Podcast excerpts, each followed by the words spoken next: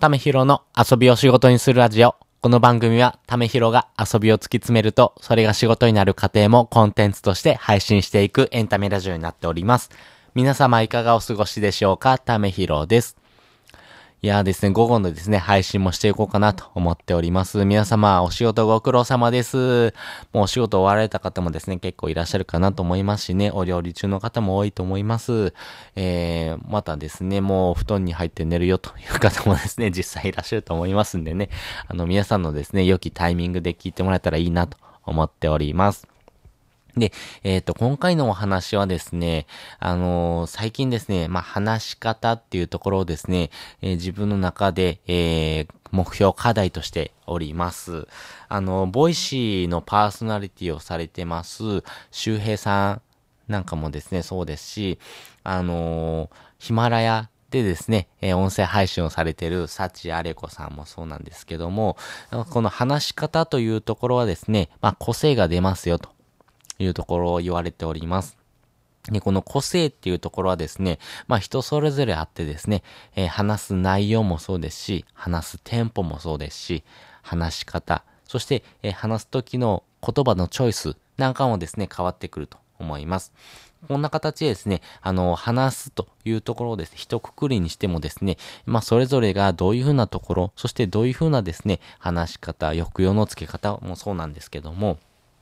話し方をするのかというのはですね、もう個性が出るというところがあります。ただですね、えー話し方で、あ、こういう話し方する人嫌だなっていうの実際ありませんか？あの、声質というところは、まあどうしても変えることができないんですが、話し方というところはですね、自分で変えていけるという部分になります。で、この話し方をですね、えー自分で、えーイメージするというところが大事になってくるかなと思います。まあどういうことかというとですね、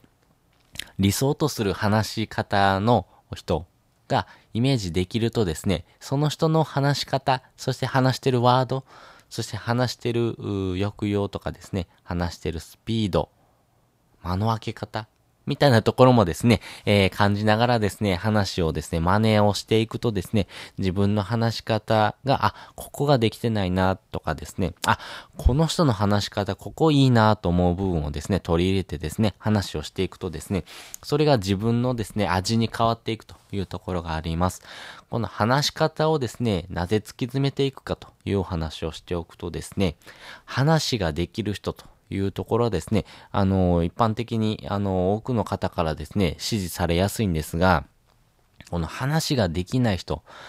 っていうところはですね、まあ、要は仕事ができないというようなレッテルを貼られるというところがありますので、もう仕事ができないっていうことはですね、お金を稼ぐことがなかなか難しくなっていくというところがありますので、この生活基盤のですね、えー部分をですね、まあ、確保しながらですね、自分の知識、そしてですね、自分のですね、えーレベルアップのためにですね、あの、話し方というところはですね、最低限、あの、身につけていく必要があるかなと思いますし、ここのですね、話し方方をですね、えーどんどんどんどんブラッシュアップしていくとですね、人から好かれる話し方というのもですね、身につけることもできると思います。それによって多くの人がですね、あなたの話し方、そして話をする内容もそうなんですけども、そういうところにですね、注目を浴びていくと思います。それによって、あなた自身の希少性っていうのが上がってくるというところもありますので、話し方というところはですね、一生使えるようなツールかなと思いますし、それをですね、自分の中で、えーイメージしながらですね、そこに向けてですね、えー自分の話し方、話してる内容もですね、えー考えながらですね、話をしていくとですね、より、あの、自分の理想とするものにですね、近づいていけるかなと思います。この理想とするものをですね、イメージできないとですね、なかなかその、どこに向かって走ってるのというとこがありますんで、やっぱりこのイメージをするというのがですね、最大の特徴ですし、最大のですね、あのーまあ、やってもらいたいコツになるかなと思います。ということで、えー今回ですね、話し方というところのテーマでですね、お話をさせていただきました。私自身もですね、話し方というところはですね、まだまだ、あの、学んでいるところですし、あの、これからですね、皆さんのですね、話し方というところにもですね、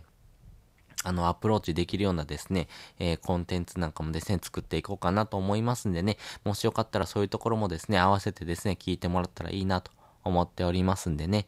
ということで、えー、本日もですね、お聴きいただきましてありがとうございました。また次回もですね、よかったら聞いてみてください。それじゃあ、またね。